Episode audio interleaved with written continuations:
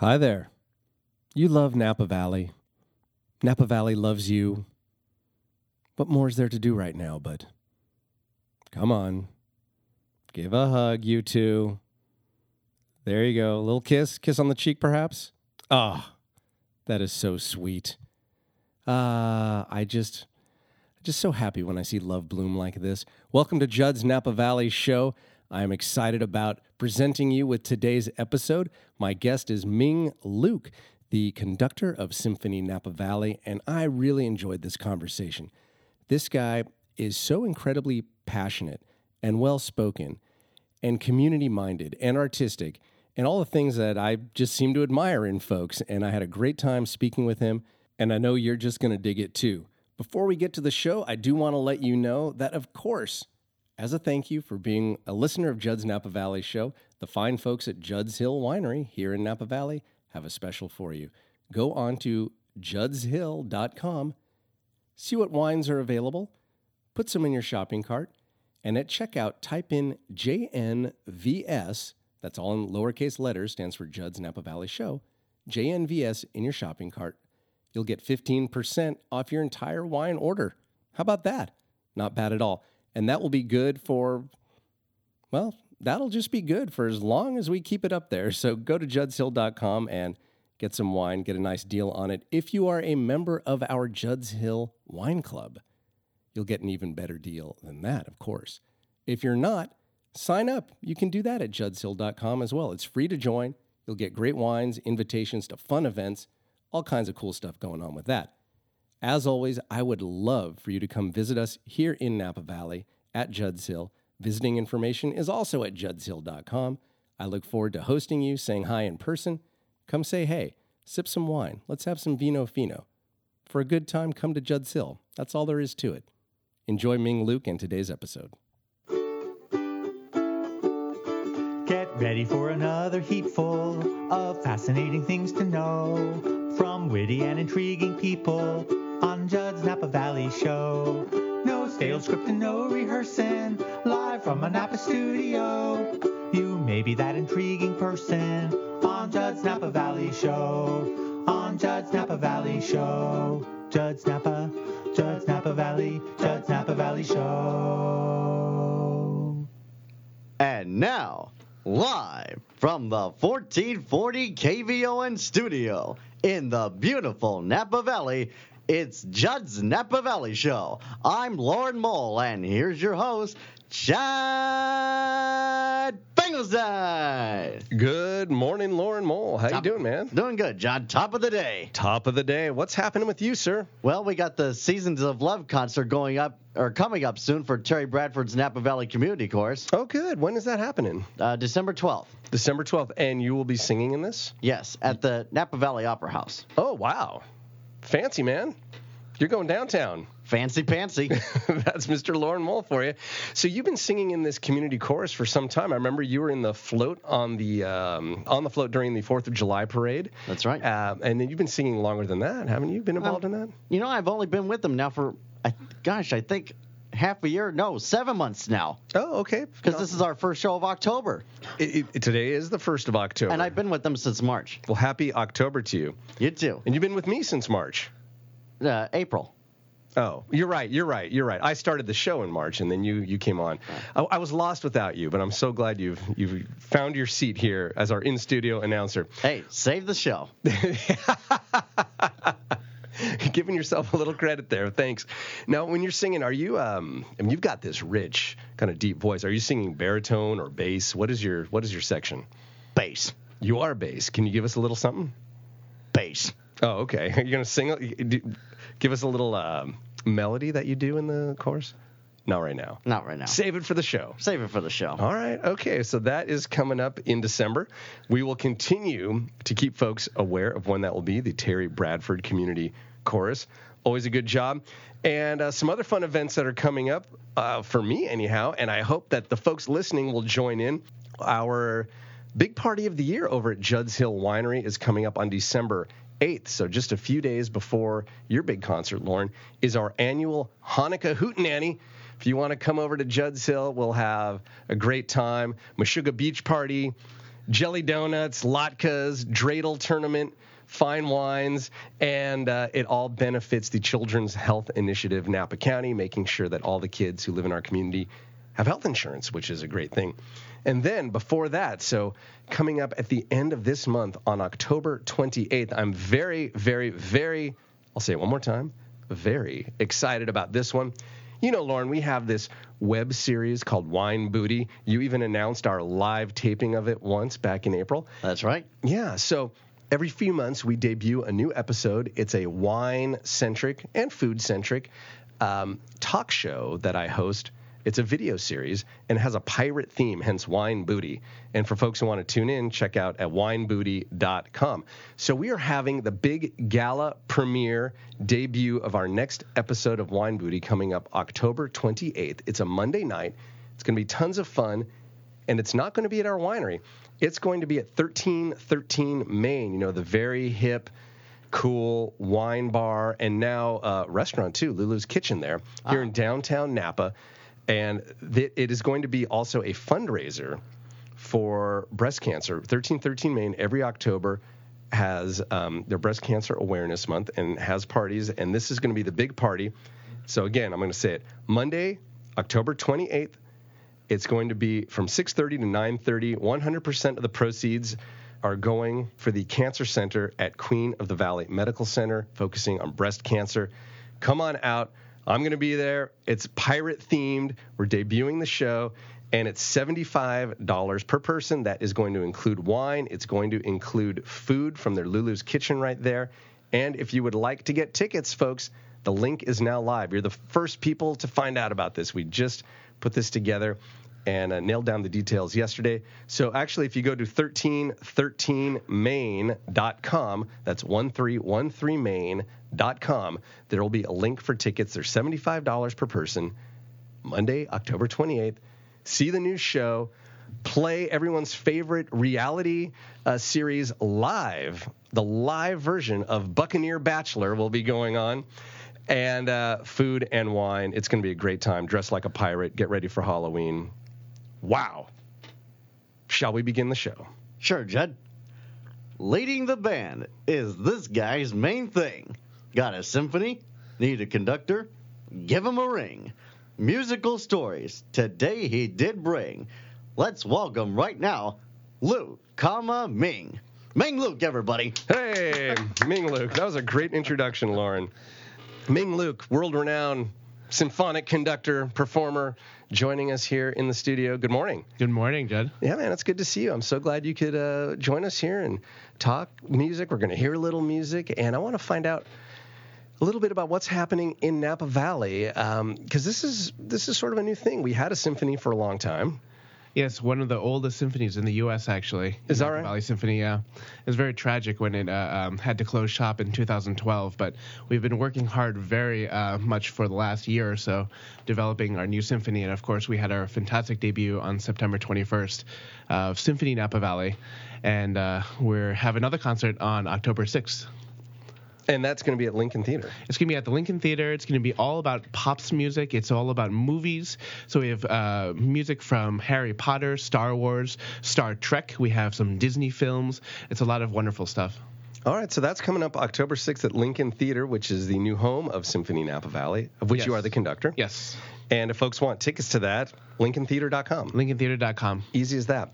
So, you know, what happened? How did the symphony come back to life? It, it was quite sad when, uh, when, when, what year was that that the symphony kind of met its demise here in Napa? Valley? 2012.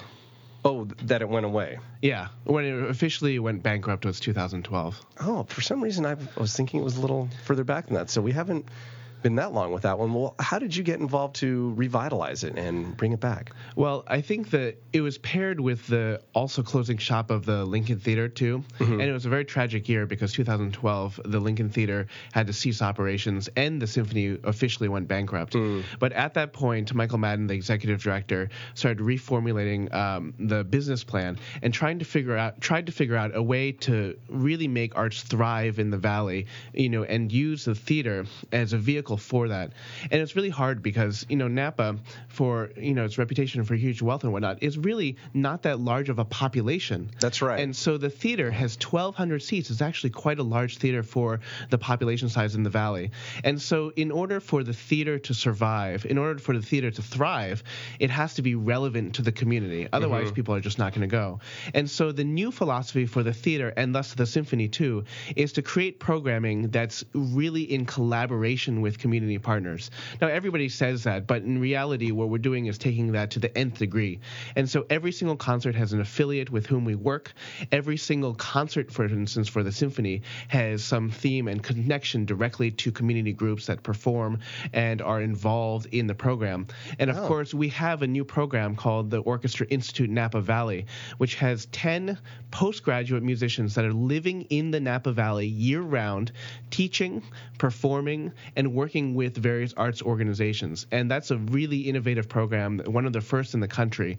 And it started right here in Napa as a way for the theater to reach out to various organizations directly, as well as perform in the symphony. That's wonderful. You know me, I, I just love hearing about community involvement. Can you give me some examples of how that works? First of all, how you partner with um, organizations in the community, and then also about this music uh, teaching program. I'd love to hear about this. And so the Orchestra Institute in Napa Valley, there's 10 fellows, and you know 20% of them are international, which means two, right? um, but they're from some of the best schools around around the country, including uh, um, uh, Curtis, Yale, USC, Indiana, some of the best music schools. And they were chosen through this competitive process. And as I mentioned before, they live in the Napa Valley year round. They're housed up at Pacific Union College. And so what they do is they have four aspects of their program. They're performers first and foremost, and so they perform in the symphony. They have a chamber music series up at PUC. They perform in various other uh, institutions, including uh, several of them were involved in Palo Alto this past weekend. They're performing in Berkeley Symphony, and so they perform quite a bit as performing artists. The second thing, which is also really important, is that they engage in professional development for themselves, especially coming out of school, preparing themselves for the real world as a performer. Some of the more practical aspects, like how do you file your taxes as an independent contractor? How do you self market? How do you develop a website? How do you create recordings? You know, uh, a lot of the things that actually, frankly, you are really fantastic at, you know, is creating a presence as an artist and as a, as a person in the community. and then thanks. third, um, they uh, they engage with a lot of various community groups, but most importantly, they also engage in a lot of education. And so you asked about how they engage with various groups in the community. Yeah. For instance, at uh, NVLA, Napa Valley Language Academy, they're involved in expanding Napa Valley Language Academy's El Sistema program, where they have all 700 students in the entire school learning a musical instrument. And is so, that right? Yeah. Now, Napa Valley Language Academy is a is an elementary school. Yes, elementary school, uh, kindergarten through sixth grade, and they're there four out of five days a week. Coaching, teaching the kids in both group lessons as well as individual lessons, and they work hand in hand with the school to try to bring music again for every one of the 700 kids to play a musical instrument, not just to play for them, not just to talk about music, but for those students to actually have an instrument in their hand and perform music. And that's just one example. They are also uh, involved with Salvador Elementary, which is another elementary school, K through 6, that has a program that's funded by the Leonard Bernstein Foundation, Oh. where they have an arts integration program called Artful Learning. And so the members of the Orchestra Institute Napa Valley go to Salvador Elementary and they work with those students to pair music with the general curricula that they have, integrating it alongside with art, movement, science, math, reading. And so at both these elementary schools, they have a very, very high impact. They're also teaching col- uh, courses at PUC. They're also engaging and and coaching uh, members of the Napa Valley Youth Symphony, their preparatory ensembles, Wind Symphony and Sinfonia. And that's sort of uh, one of the ways, major ways that this program, this particular program, is engaging with various members of the community. That's But- amazing. yeah, it's very That's just exciting. incredible. Yeah, it's really exciting, especially because this is just one program of many programs at the theater. And so the theater is really trying to establish itself as a good resource and a hub for education, arts education in the entire valley. And so there's a fantastic program by Leila Agi called Napa Writes, which uh, has a goal of having every single Napa uh, student write uh, a screenplay screenplay, book, you know, or a major uh, um, uh, uh, writing project by the time they graduate high school. We have dance workshops who are done in collaboration with the various dance companies uh, and dance schools in the valley. And of course, you know, there's music programs. There's a lot of offerings that the theater is trying to open up to make sure that the theater is a resource for the community. I'm very happy to hear that. You know, it was it was sad when it closed down because it's such a beautiful venue, and it it was you know it's in the heart of Napa Valley, and they were getting great performers to come through, and it was just exciting to have. So, I mean, I just couldn't be more pleased, and I think I speak for pretty much everyone in the community that you are back. The theater is back, the symphony is back, and we're bringing back some vibrancy, which is which is exciting hooray fantastic so folks go out october 6th see the show now you yourself uh, are not originally from this area you're from back east correct Yes, I grew up in New Jersey. New Jersey, Yeah. Jersey boy. Jersey. How did you get? How did you get into music? Is your family musical? Did you just start playing? Is it just part of who you are, and your folks recognize that, or how did it begin for you? Well, music has always been important to my family. Uh, we actually all started piano lessons exactly the same time. I was three years old. My parents were, of course, older. Yeah. But uh, where there's lots of pictures of us at piano recitals, um, playing uh, trios or duets, you know, with my parents and I. Did they but not play it before that? They didn't play music before that. so they did it for you. Yeah, they did it. It was And really for them, but really exciting for them. going. They still have the same piano teacher, and uh, um, I'm going Oh, really? to be yeah.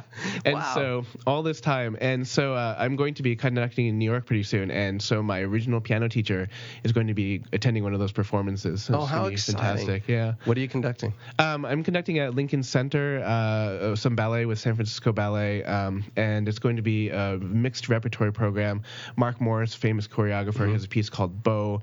There's Alexei Ratmansky, who's another phenomenal choreographer who just won a MacArthur um, Award. Um, he uh, had a piece uh, commissioned by San Francisco Ballet called uh, From Foreign Lands, and they're going to be in residence at the Lincoln uh, Center um, from October 12th to the 28th, uh, as well as performing uh, uh, Wheeldon's Cinderella too. It's it's going to be a fantastic program. So. Sounds great, but really no big whoop. Just Lincoln Center in New York, and yeah, no no biggie. Th- That's that's that's that's incredible. Good. Um, you, but you really took off. I mean, you played piano and stuck with it. Obviously, showed some talent. And am I right? Did I read you actually performed at Carnegie Hall, New York City, by at the age of 18? Yes, yeah. And so, Wow. you know, my parents, um, they knew they had, uh, you know, opened Pandora's box when they took me to a wedding once, and I was still three years old. I just started piano lessons, and apparently, because I don't re- actually remember this, but I sat down in front of the string quartet that was engaged for the wedding reception, and I sat there for 90 minutes straight, basically not moving, just with my jaw open, watching them. And so they knew that they had a problem at that point.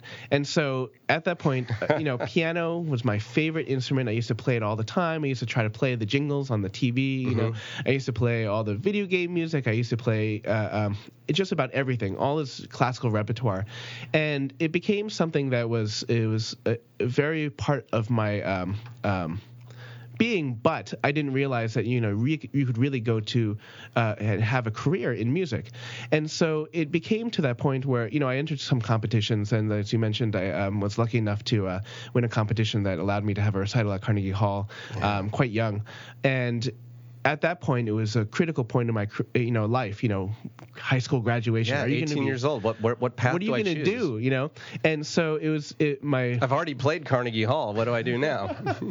but you know, my my parents uh, are a mathematician and a scientist, Uh-huh. and they're very supportive of any direction that I would uh, take.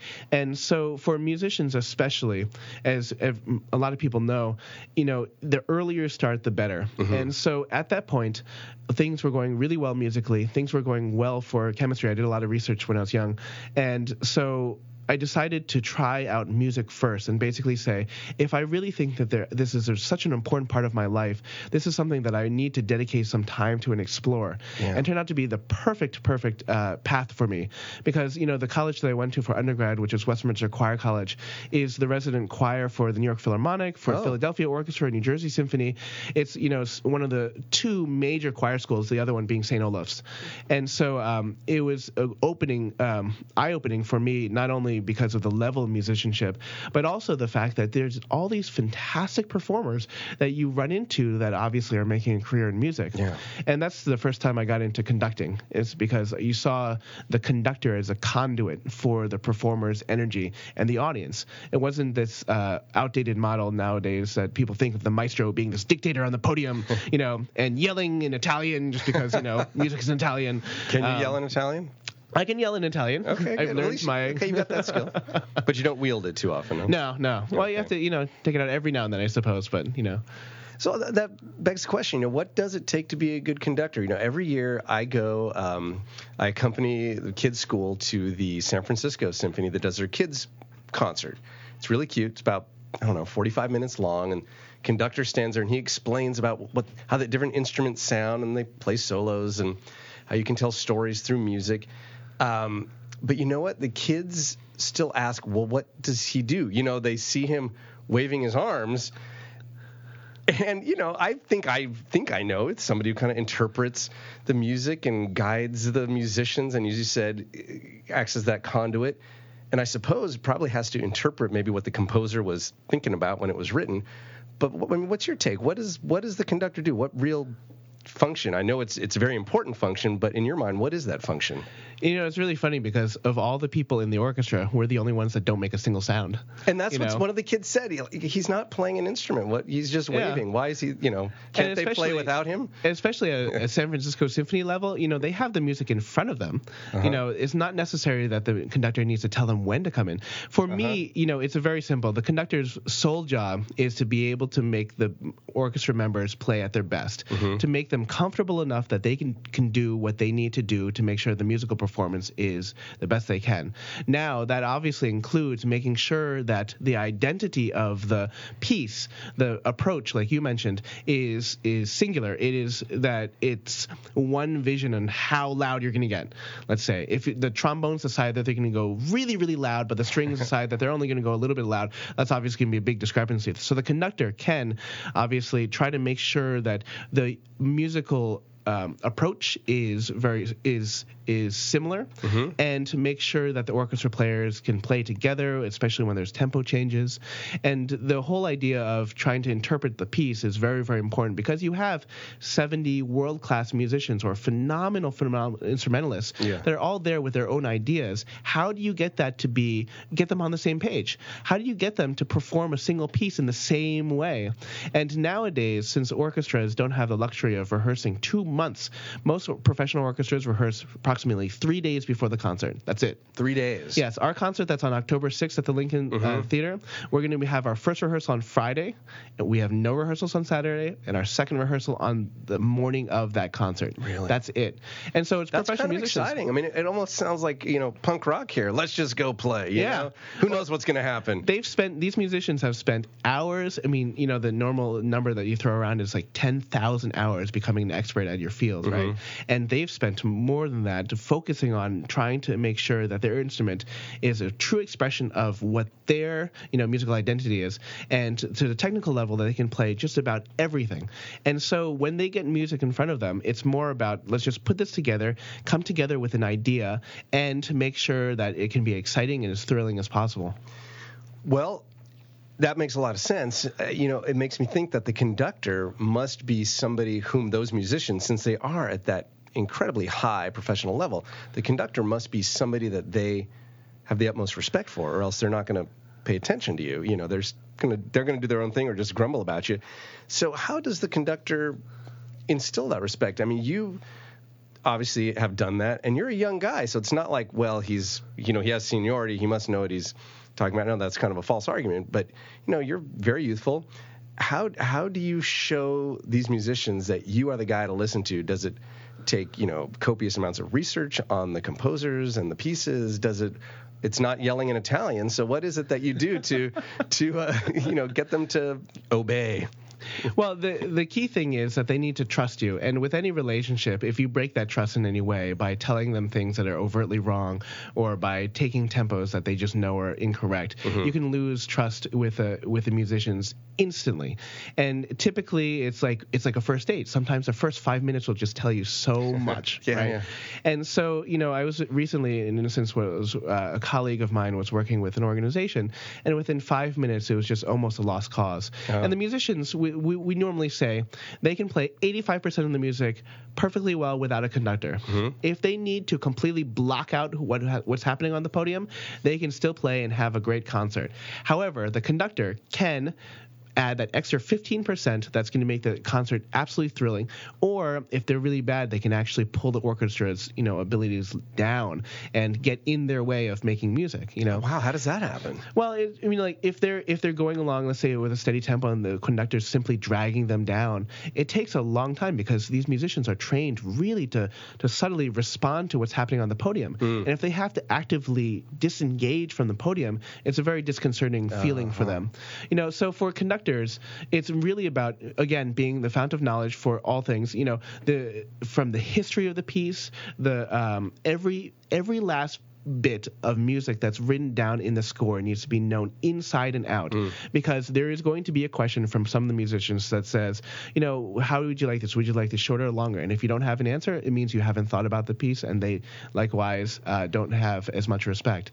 You know, it's just it's because of the efficiency that's needed in orchestras today.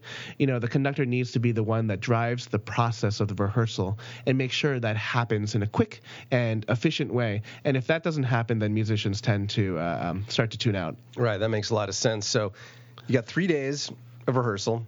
How much time are you spending looking at the pieces and really getting to be intimate with them before Oh, you go in for the decades. rehearsals? yeah, decades. It, de- it depends on pieces. You know, Mm-hmm. for instance, if it's a Brahms symphony, or how about this, the Strauss, the four last songs that he wrote at his deathbed, basically, that talk about utter reflection. When I was I was, I think, 20 years old when I took this into my conducting teacher, who was at that point, you know, multiple Grammys, had a huge storied career, Mm. was at the end of his, you know, career. He was in his 70s, and he looked at me and said, "How would you ever understand the feelings that Strauss had when he wrote this?" As he's laying dying, and you're this yeah, and you're young this dude, young yeah. Mm-hmm. upstart that has no idea about the whole arc of a life of a career, and so you know people say that about Brahms symphonies.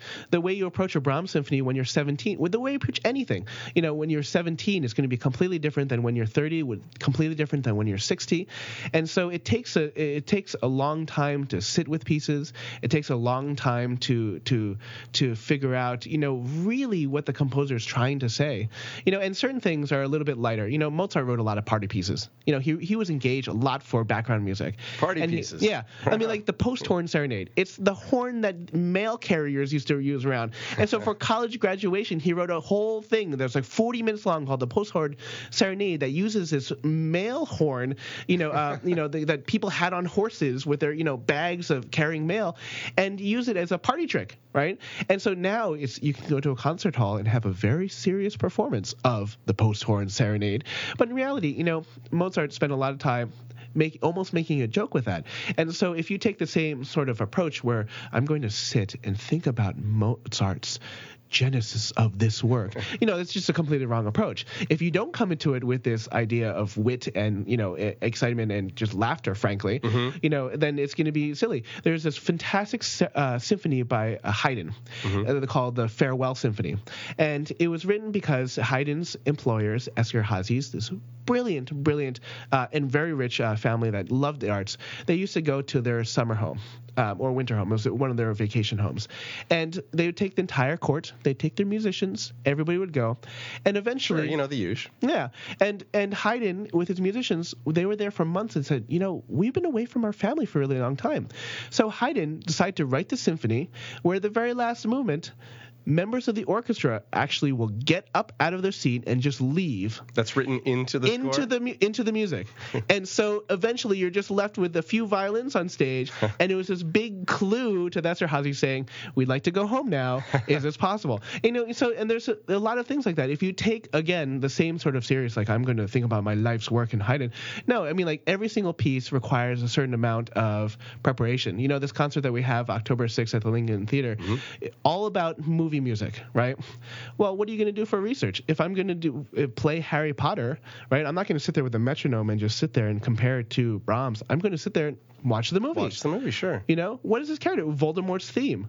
You know, that I look at the Voldemort? music. Yeah. exactly. I don't know. You know, th- th- when I first looked at that part, I'm like, I don't remember the music at that section, and it's a fantastic part. The piece that we're playing, it's a complete themes from all eight of the movies. Oh, right, and the whole suite is a whole journey through, you know, like it's, it's almost its own story. So Voldemort appears, and all of a sudden the music gets creepy, and then the next theme, you know, will be Harry trying to triumph over, over, you know, over evil. It's a fantastic whole journey, as if you had a little synopsis of the entire movie. You know, I mean the movie series. You know, it's a it's a lot of um, I don't know, music can be a lot of fun. The different approaches depend on the type of repertoire. Gosh, well, Maestro Ming Luke, we're going to take a quick break. We're going to hear more about you. We're going to talk a little bit about what's happening and um, and hear the story of Symphony Napa Valley, of which you are the conductor. So, Lauren, let's take a little break. We'll be back with more of this special symphonic Judd's Napa Valley show right after these messages. Everyone's a Finkel friend on Judd's Napa Valley show. And now, back to Napa Valley's ambassador of good times, fine wines, and lame rhymes, Judd Finkelstein. Wow, Lauren, I think you blew my ears out on that one. I got these headphones turned up. That was good. Lame rhymes, Yeah. fine times, Yeah. good times, fine wines. And Lame lame rhyme. rhymes. Yeah, that's me. You summed it up.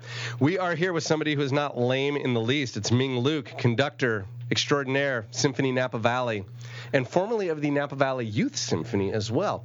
Yes. Okay, yes. I want to make sure you're just kind of looking at me like, oh, did I get that? years or so. And I think that's when I first met you, and uh, you were doing that. We always do a um, event every year at, at Judd's Hill Winery, Yeah. the, um, You've been the very springtime bonanza that benefits the Youth Symphony. And I'm just so glad you're here because, you know, we've met before, and I admire what you do, but I've never, you know, got to sit down and hear your story, which is fascinating. So. You just mentioned while we were off the air that, well, we talked on the air how you've performed at Carnegie Hall as a piano soloist, uh, but the Youth Symphony is heading there this year. They That's are. cool. So they're going to be performing at Carnegie Hall for the second time. Oh, no kidding. They performed there Wow. in 2008 when I was the music director. They uh, uh, now have a new music director, a fantastic guy. His name is Ryan Murray. He's out of Sacramento and is a phenomenal conductor. Very exciting for the students. And they're going to be performing at Carnegie Hall at the end of this year in the summer. Wow, wonderful. Well, you New Yorkers who tune in, get this via podcast, you can check that out. Um, you know, I want to ask you about about how you got to Napa. You're from the East Coast, and you've traveled the world, playing music, conducting music. What what got you here to Napa Valley? Well, it's a job. I, my first conducting job out here was with the Sacramento Philharmonic, and the Sacramento Philharmonic uh, is a fantastic per-service orchestra. It's a it's a small regional orchestra uh, conducted by Michael Morgan, and he gave me my first job as a conductor, as an assistant there for a few years, and then I started working for the Napa Valley Symphony, and so Asher Raboy, the conductor for the music director for the Napa Valley Symphony, engaged me as a, a, an as associate conductor as well as the music director for the Napa Valley Youth Symphony. At the time, the Napa Valley Symphony Youth Orchestra. Oh, okay. And so that's how I got to work with the students for a while. But of course, I started working with various organizations throughout the, the Bay Area. Um, now, um, you know, I, I work with. Uh, Opera San Jose, San Francisco Ballet, um, Berkeley Symphony, um, various groups all over the place. And and now you're. Um, I mean, your focus, I guess, right now is Symphony Napa Valley. I mean, Yes. sounds like you're working around. And I'm kind of curious. You know, this is Napa Valley's symphony. It's here at the Lincoln Theater in Yountville. Who are the performers? Are they a lot of locals? Are they driving in from Greater Bay Area? Who who's playing in the Symphony Napa Valley? So we tried to make sure that we were very careful to figure out the best way to make the symphony thrive. And so we basically started from scratch, and there are three groups of musicians that we took uh, to try to create Symphony Napa Valley. First and foremost are those musicians that live in the Napa Valley or work in the Napa Valley as musicians. And so we have phenomenal people that are here. Yasushi Ogura happens to be the same concertmaster from the Napa Valley Symphony, but he's been the head coach for the youth symphony for many years. He has students in the valley. He works at Jarvis Conservatory performing for you know uh, their Oh, yeah, productions he's- and whatnot. He's been an integrated part of the community. He's big around here. Yeah, but some people that weren't part of the Napa Valley Symphony, like Rochelle Davis, who is the head of the music department at PUC, uh, Maria Hoyos, who is the cello instructor at NVLA. You know, we have Peggy Brady, who is who was a member with the Napa Valley Symphony, has a fantastic uh, uh, string quartet, Strings Eloquence, who plays at a lot of events throughout the valley, and of course is a string teacher. Uh, Laura Levin, all these people that are, are members and part of the Napa community. Those are musicians first and foremost. Second, uh, as I was mentioning before in the first half, we were talking about this Orchestra Institute Napa Valley. Some of the best postgraduate musicians from across the country and around the world. You know, um, people that have doctorates from Stony Brook or USC or Indiana. You know, master's degrees at very least. You know, and so they live here in the valley year round, and they represent 10 people of our orchestra. And so those first two parts are really, really important. And then third, of course, we have some of the best musicians from the Bay Area that we can find. You know, our uh, principal second, Alana Thomas, has soloed with the San Francisco Symphony. Our principal violist, Lynn uh, Richburg, has played in 300 movie soundtracks. Wow. And she gets flown down to perform at the Emmys and the Grammys, you know, every year or whatnot. So we try to find some of the best performers that we can. So we really have as much from the Napa community as we can, all the musicians we can find. Um, these Orchestra Institute, one of the core philosophical missions of connecting to the community for the theater as well as the symphony. And then, of course, rounding out the entire orchestra, the be- some of the best musicians we can find. Wow, man. Well, you certainly talk a good talk, but you know the proof is in the performance. You brought along a track. Should we give it a listen? Yeah, this is from our this is from our first concert, which is September 21st, the opening debut gala. This is the Firebird Suite by Mm-hmm. Stravinsky, and the Firebird, of course, the Phoenix. We thought it would be appropriate that with symphonic music coming back to the valley, that we'd have the Phoenix rise again. Oh yeah, very appropriate. So this is live. This is this is live. Yeah, in the Lincoln recorded- Theater. Yep. Symphony Napa Valley with the Firebird Suite. Little excerpt here. Let's check it out. Or maybe we're not going to check it out. I'm going to uh, see what's going on here with the uh, with the uh, CD player. But uh, do you want to tell us just a little background on the Firebird Suite while I'm checking that up? Sure. Stravinsky was famous for his ballets, of course, and he had this uh, fantastic relationship with this uh, producer, Diaghilev, and the Ballet Russe uh, in Paris. And so The Rite of Spring is a very famous ballet, just had its 100th year anniversary in 2013. Wow. Yeah, and it was fantastic. Perf- performances of Rite of Spring all over the place, and it, the first time it was performed, it was a there was a riot. The or, the audience members knew nothing about what was going on on stage. They didn't understand the music, they didn't understand the costumes, they didn't understand the dancing, and they actually rioted.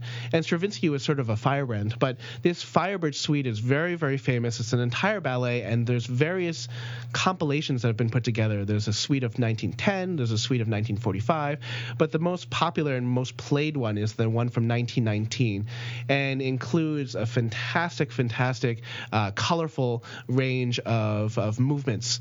Um, the Firebird. Um, itself is this shrieking, obviously, large bird of, of, of fire and flame, and it writes music for it absolutely brilliantly. This last part is the final rising and the um, uh, um, the exciting, you know, finale. All right. Well, I think we got it worked out. Let's check it out.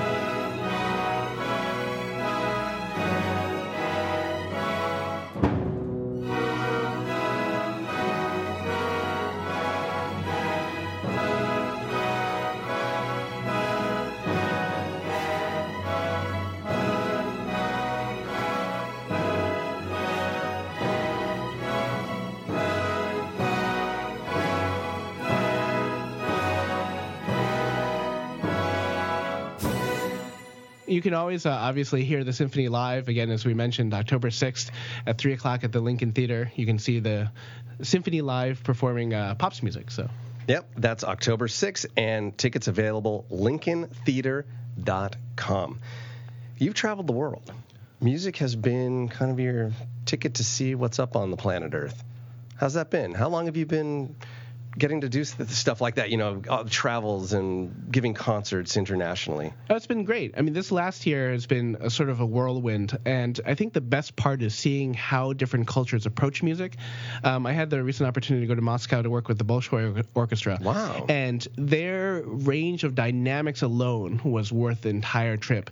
You know, they played pianissimos, the quietest sound you could have in an orchestra, so quietly. It was if I breathed loudly, it would cover up the orchestra. And likewise, they had such power that it, it, was almost overwhelming. And it was really fantastic to work on. I worked on a bunch of Russian literature with them, uh, Ro- Romeo and Juliet by Prokofiev, you know, Shostakovich wow. piano concerto, yeah. and to hear them play um, the range of sounds that they, you know, they obviously know the music inside and out, uh, was was eye opening for me. You know, but I think that various cultures have their various ways of approaching music. I worked uh, had my London debut um, at Sadler's Wells uh, with San Francisco Ballet again mm-hmm. uh, with Birmingham Royal, and they had such a different approach to music. It was so so much of a wonderful experience. You know, um, a course of mine went to uh, Hungary uh, as well as the Slovak Republic and the Czech Republic, and uh, where else was this year? Paris is coming up this coming summer. Um, as we mentioned, DC, uh, DC this past year as well too. So, man, you you get around. Um, how do you? How should I phrase this? I mean, when you're out internationally, I mean, obviously you're representing us folks here, Napa Valley, U.S., you know, regional, um, but music certainly transcends the borders. But you're also an ambassador, so how do you do you kind of approach the music in a different way if you're out of the country or out of your you know home turf?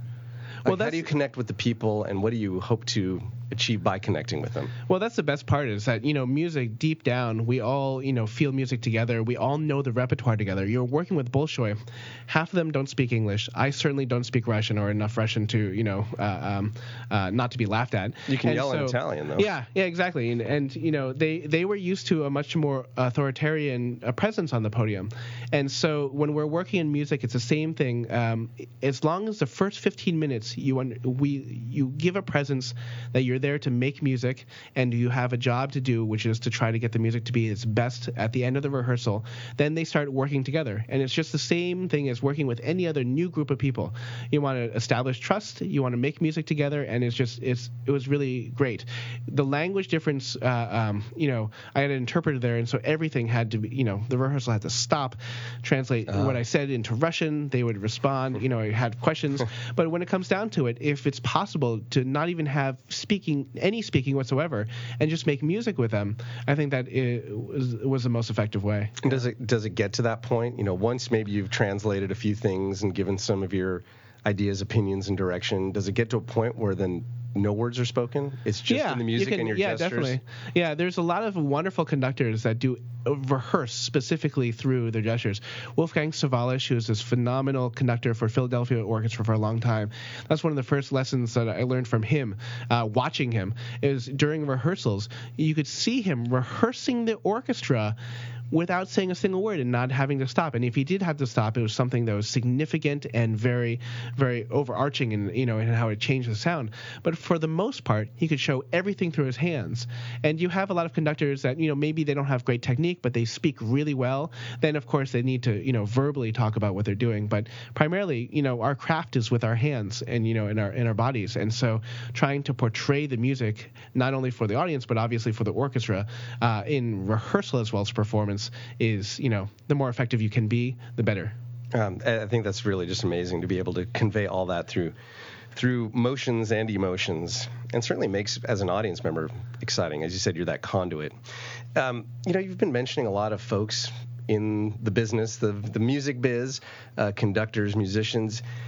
And you know, I think you probably know that the probably the vast majority of folks don't understand classical music. We're kind of in a pop music world are there some resources, some musicians, recordings, conductors that you would recommend folks to visit, to go check out, go order CDs, records, iTunes, anything, download, websites.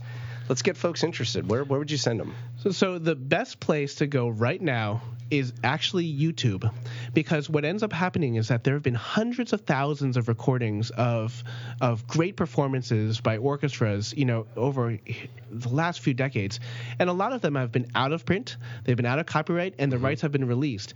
As a result, there's some phenomenal recordings that have been placed on YouTube where they're available for everybody. Wow. You know, everybody thinks that orchestras, you know, especially in the valley because of our recent history, but that orchestras have been struggling and that nobody's going to see audiences. I mean, nobody's going to see orchestras nowadays.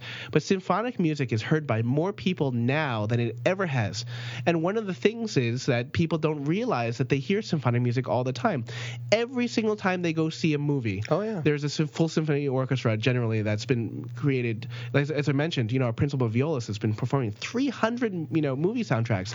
we have, you know, um, um, uh, George Lucas uh, and his his recording studio, Skywalker Ranch, is in Marin. It's in the San Francisco Bay Area. Yeah. We have musicians that are in the orchestra and, of course, in the wider Bay Area that perform for soundtracks all the time. They make their living pri- primarily for it.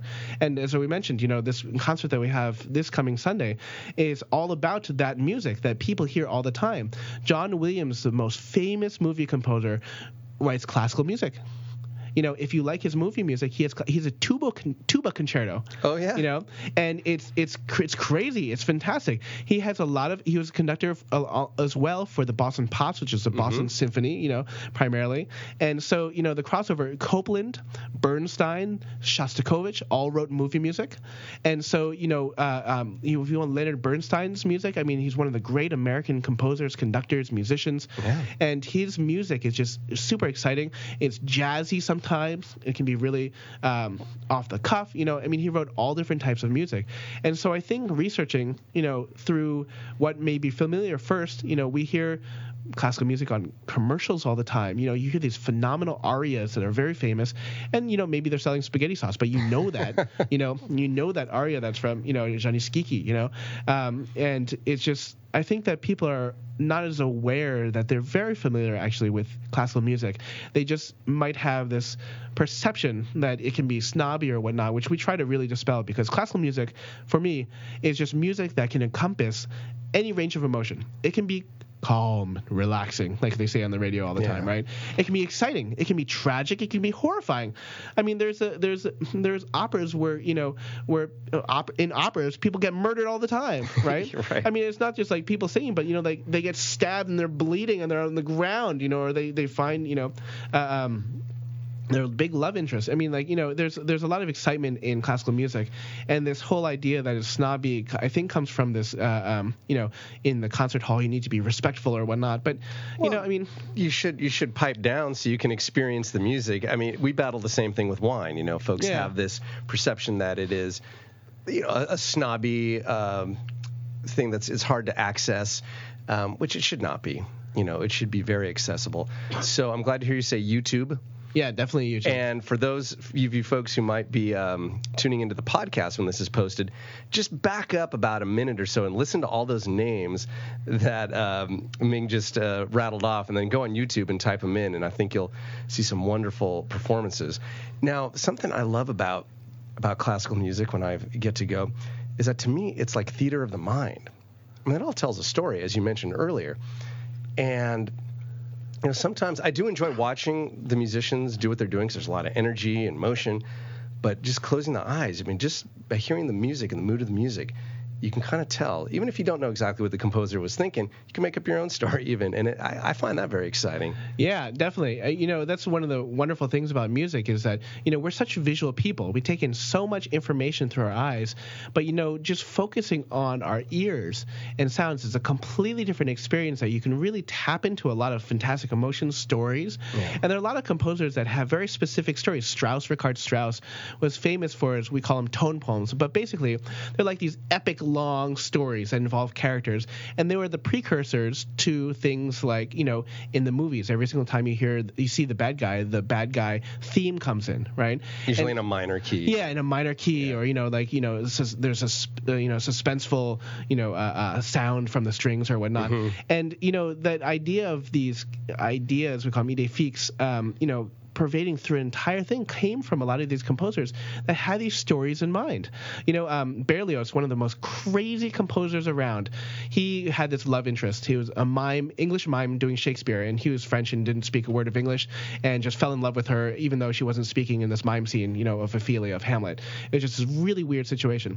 Well, she rebuffed him because this is this crazy French composer, and he wrote this entire symphony called the Symphonie Fantastique, the Fantastic Symphony, just this crazy silly name, the Fantastic Symphony, where he changes her her theme from a lovely theme into a witch at the very end. You know, Ah. and on the way there's a march to the scaffold where you can actually hear the head rolling down Oh, off my the goodness. thing. It's a cra- I mean a crazy composer, but you can actually see the progression, you can hear the progression, and it's this crazy idea from this composer at who at the time was known for these off the wall compositions. Maestro Ming Luke, do you go nuts for donuts?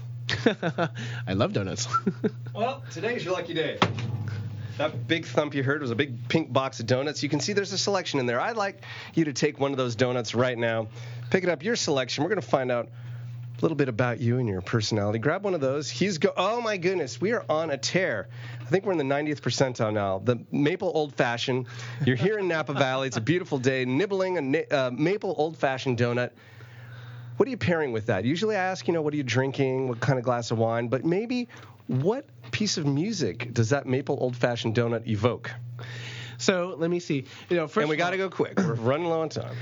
First of all, for me, you know, with donuts, uh, you know, apple cider has always been the good pair. And when you have something that's really comforting and homey like that, you know, I think I would want something like Brahms. And Brahms was this, you know, eccentric composer, very, very quiet.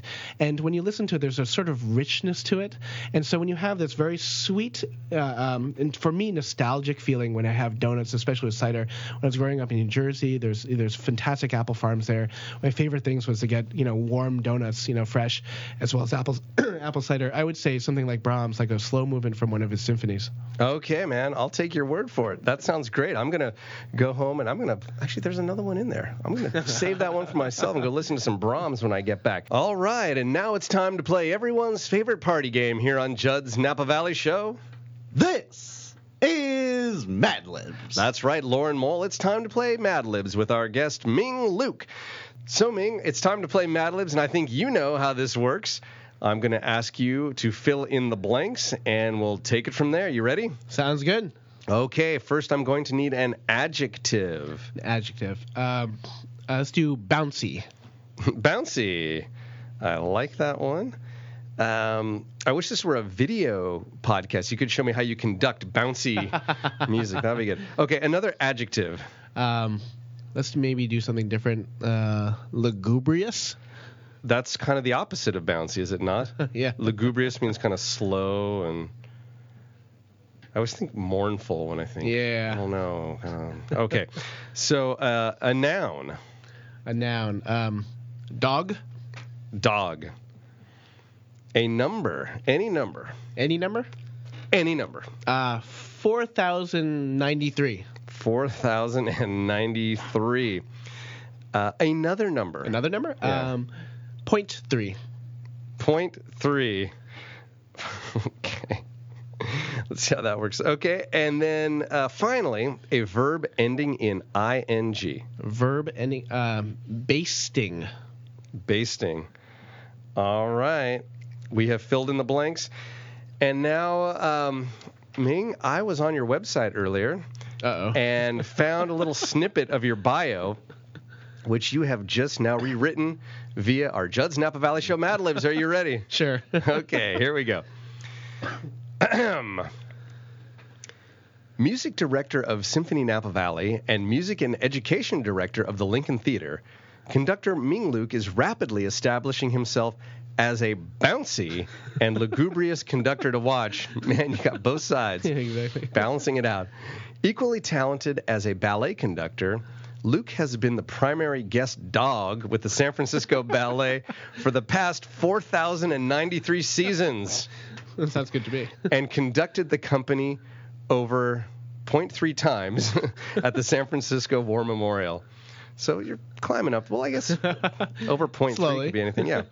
Among his degrees, Ming Luke holds a Master of Fine Arts in Basting from Carnegie Mellon University. So, you know, maybe I can get an invitation over to your house uh, around Thanksgiving or one of these holiday meals. Yeah, See how you coming baste. soon. yeah, get some of that professional basting that you've uh, that you've become so famous for.